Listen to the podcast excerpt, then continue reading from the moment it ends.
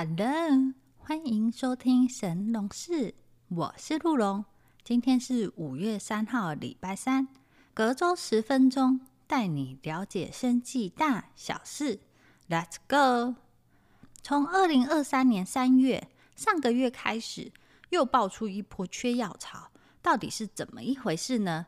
今天就让我们一窥究竟。今天要讲的三个角色，分别是医疗院所。健保局及药商，在没有健保的年代，你看病领药后，医院会拿着采购发票去做申报，而劳保及公保会按照发票的价格，再给医院额外百分之二十的金额，作为医院的处理费、药物管理费等。可以想成，除了实报实销之外，再额外等比例给一些奖金。那既然是以固定的一个基准值，再加上百分之二十，如果你是医院的经营者，要怎么样做才有利于医院呢？没错，选择进高单价的药品，申报的金额越高，回馈的百分之二十也就越高。等到全台湾的经营者都发现这个美感之后，台湾的医院申报金额也随之往上冲。这个乱象直到全民健保开办时，才大刀阔斧的进行改革。以前医院是按照发票的金额申报，造成金额飙高，所以健保局就想出一招，与药商协商，定出一个固定的价格。这个过程就叫做药价调查。医院诊所不管买进的价格是多少，最后健保局只会依照公告的药价支付给医疗院所。面对新政策，医院的经营者只能另行他路，没办法开源，那就从节流下手。申报的价格是固定的，那就只能想办法降低药品的采购价格。假设某止痛药药商的成本价是九十元，而健保局跟药商协商，药价定为一百元，只留给药商一点利润，所以药商卖给诊所药局的价格就是一百元。病人领药后，医疗院所再跟健保局申请相同的金额，等于是说诊所、药局这边对于药价是没有赚钱，顶多跟健保局申请调剂费。但大型的医院情况就不一样了，医院用量大，就有议价的能力，这之间的差额就是俗称的药价差。药价差难道又是一个业界不能说的秘密吗？其实健保并没有禁止药价差，在早期也有提供百分之二十的利润给医疗院所。毕竟做生意总是要留活路给大家。健保只有付医师看诊的诊疗费、药师拿药的调剂费等，但盖大楼、买病床等等，健保是不买账的。你听到不要吓一跳哦。医院最大的收入来源是停车场跟美食街的租金，因为在健保制度下。对于医师、药师等专业人员的费用是很低的，药价差对于医院是一项很重要的收入来源，所以才有以药养医的情况。有时候新闻上会出现“药价黑洞”之类的词汇，让人误以为药价差是健保亏损的根源。但这里特别声明，药价是由健保局跟药商协商，医院跟药局并没有参与。而药价差是医院跟药商争取出来的结果，并不会影响健保的预算分配。当然，健保局也不是傻子，知道自己买贵了肯定不乐意。而且健保每年亏损的压力非常的大，所以每年新核定的药价也会参考药品实际市场交易的价格来调整药价，使得药价会更接近市场的销售价格。然而，这就是一个恶性循环的开端。健保药价调低，那医院端的利润就会随之降低，医院就会再次跟厂商议价，几番巡回之后啊，就会导致台湾的药价越来越低，最后甚至有药品比糖果便宜的奇特现象。药品概括来说，分成两种：原厂药跟学名药。原厂就是发明这个药的药厂。每一种新药要上市前，研发人员要进行一系列的实验和临床试验，确定药品的安全性跟有效性。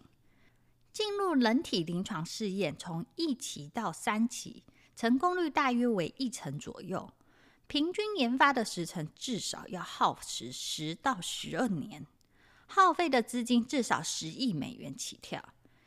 新药好不容易上市，法规会直接提供原厂专利保护，在专利期间，只有原厂能销售此款新药。至于学名药，要等到原厂专利过期后，就可以按照原厂的配方制作一样的药品。这时候药品的毒性、人体试验等等，原厂都已经完成验证，所以学名药厂可以直接抄作业。原厂会公布处方内容，但制成顺序就要学名药厂各凭本事。打个比方，去饭店做学徒时，老师傅只给你食材的比例，然后端上一盘菜肴，但不教你怎么料理，要你直接复刻老师傅的这一道菜。要用煎还是用烤？或是先煎再烤，到底要发酵多久呢？等等，这之间的技法太多了。然而，学名药厂面对的就是这一种情况：即使上市前要与原厂药进行比对测试，测试结果在一定的范围就算过关，数据显示药品具有相等性，但老师傅是经过千锤百炼、无数测试的结果，学名药厂很难模仿的一模一样。在都市传说中，原厂药的效果比学名药好。原厂止痛药一颗就有效，学名药可能要吃到两颗才有效，等等。但也有可能徒弟青出于蓝，做出来的成品比老师傅更好，不见得学名药就会比原厂药差。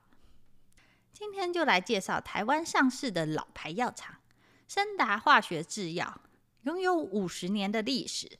学名药品相包罗万象，从高血压、糖尿病、肠胃科用药等等，并预计于今年二零二三年扩建厂房。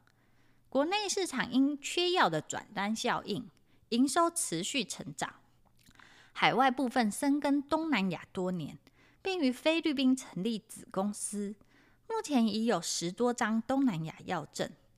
在中国市场，抗生素针剂销售表现不凡。也持续申请药证中，与大陆药厂有签订多项的技术转移合约。至于日本市场，支气管炎用药及消炎止痛用药持续出货，并与日本药厂有多项合作。美国部分鼓励外国药厂到美国设厂，且针对低价低利润的学名药给予补贴或保证采购。目前，森达已入股易威约五 percent 的股权。相中的就是易威在美国有生产基地，以及在学名药的市场布局。森达除了有自己的学名药本业，也透过多角化经营与转投资垂直整合。目前集团已拼凑出一条完整的制药产销链，从上游的原料药合成到下游的零售通路，分别为生态合成与幼犬健康人生连锁药局。生态合成于二零零五年上柜，主要制作原料药。日本市场表现优异，已占营收两成以上。而幼泉健康人参连锁药局于二零二二年年底上柜，总店数已破百。